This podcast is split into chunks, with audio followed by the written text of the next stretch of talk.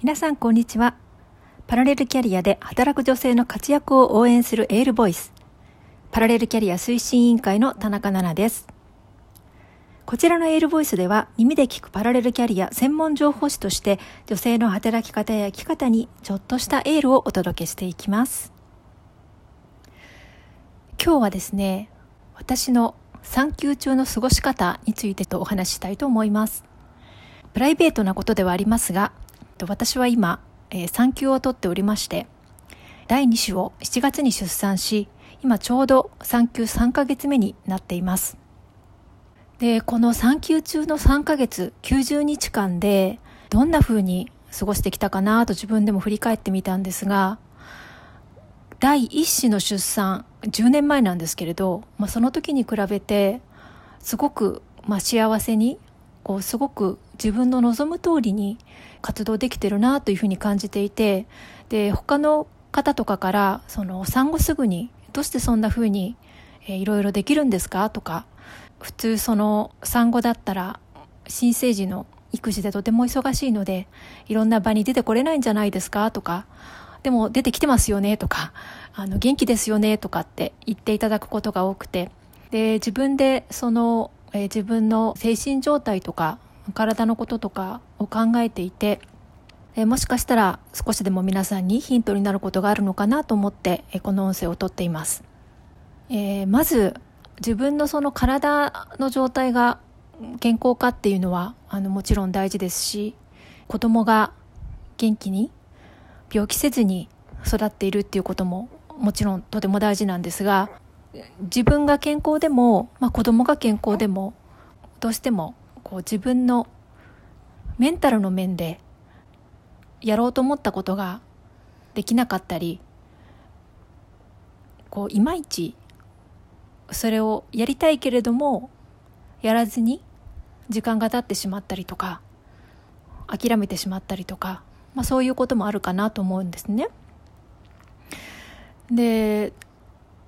私も、子供を産む前に、産休に入ってから2週間ぐらいはまだ最後の臨月で、生まれる前だったんですね。で、その時に心がけていたことは、体はとっても重くて足がむくんでたりとか、妊婦糖尿病の注意とかまでされていて、実はすっごく万全っていうわけではなかったんですけれど、やっぱりいろんなことを我慢したり諦めたり、妊婦だからといってやらないというのは、本当にせっかく生きている自分の妊婦生活、これを充実させるためにはいろんなことをやりたいなと思って、できる範囲でいろんなものに参加してました。参加といっても、もちろん今は自由に移動ができなかったり、行動の制限がコロナの影響であったりしますけど、やっぱりオンラインでつながったりとか、なかなか会えない人たちにスクリーンを通して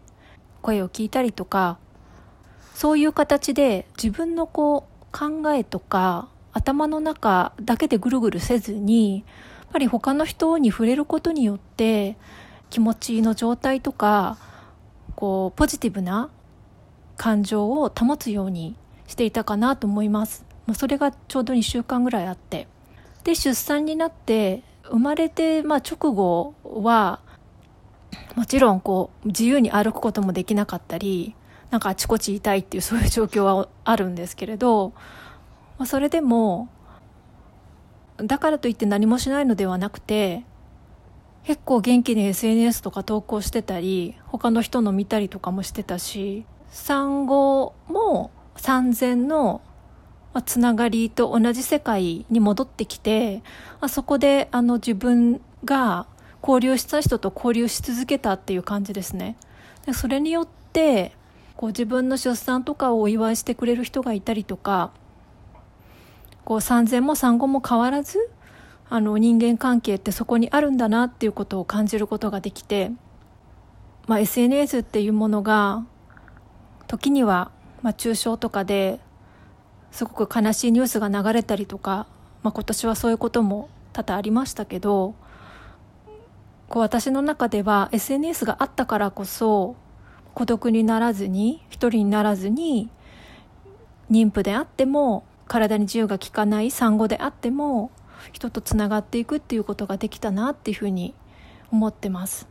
で、産後に至っては、すぐにはいろんなイベント開催とかもできなかったですけど、でもなんか参加するっていうことは結構できるなって自分で思ってて、メインのスピーカーになってイベントを主催するとかはさすがに子供を産んで直後とかはできないですけど、ちょうどそうですね、子供を産んで2週間後ぐらいからZoomのオンラインの会議とかに参加したりとか、それをやることによって自分の頭の中が結構スローモーションだったんですけど、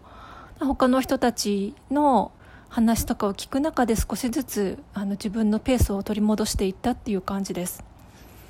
で、1ヶ月ぐらい経ったらもう自分主催のミーティングとかもできるようになっていったし、何しろブログを毎日書いて、自分のその思ってることとかをこう書いていく、アウトプットするっていうことによってすごく安定した状態で、産後も過ごせたと思います。産後のママがちょうど産後6週間ぐらいがうつになりやすいと言われていて、でこれはその子供の育児が大変でとか夜眠れなくてっていうことだけじゃなくて、その体のホルモンとかの関係でもどうしてもそういう時期になるそうです、産後6週間が。とはいえその産後6週間もしっかり自分の中で、そういう時期なんだよね、そうなっても自分を責めないようにって言い聞かせて、過ごしてきました。その結果、産後だから苦しいというよりは、むしろ産後だからこそ元気な子供を産んで子供と一緒に楽しんでいくっていうことが私にとって喜びだと思うようになって、そのおかげですごく充実した産後を送ることができたなというふうに思っています。このパラレルキャリア推進委員会の活動も私にとってはとても大事で、すいません、子供が膝の上にいるんですけど、本当にいろんな挑戦の場が用意されています。なので皆さんもそういう募集の投稿を見たり、何か参加できそうだなと思った時はぜひ勇気を出して飛び込んでいってみてください。そこでこう自分がどんな人と出会ってもポジティブな感情で楽しむっていうことができれば、人生充実していくっていうふうに思います。多様なつながりがあることが人の幸せを作っていくっていうことも、これは心理学の世界で証明されていることなんで、いつものメンバーとか仲良しメンバー以外のところに出ていくっていうこと、それが自分の幅をすごく広げてくれると思います。今日はその産後の私の過ごし方、自分の気持ちの持ち方についてお話ししました。最後までお聞きくださいましてありがとうございます。パラレルキャリア推進委員会海外支部長の田中奈々がシンガポールからあなたにエールをお届けしました。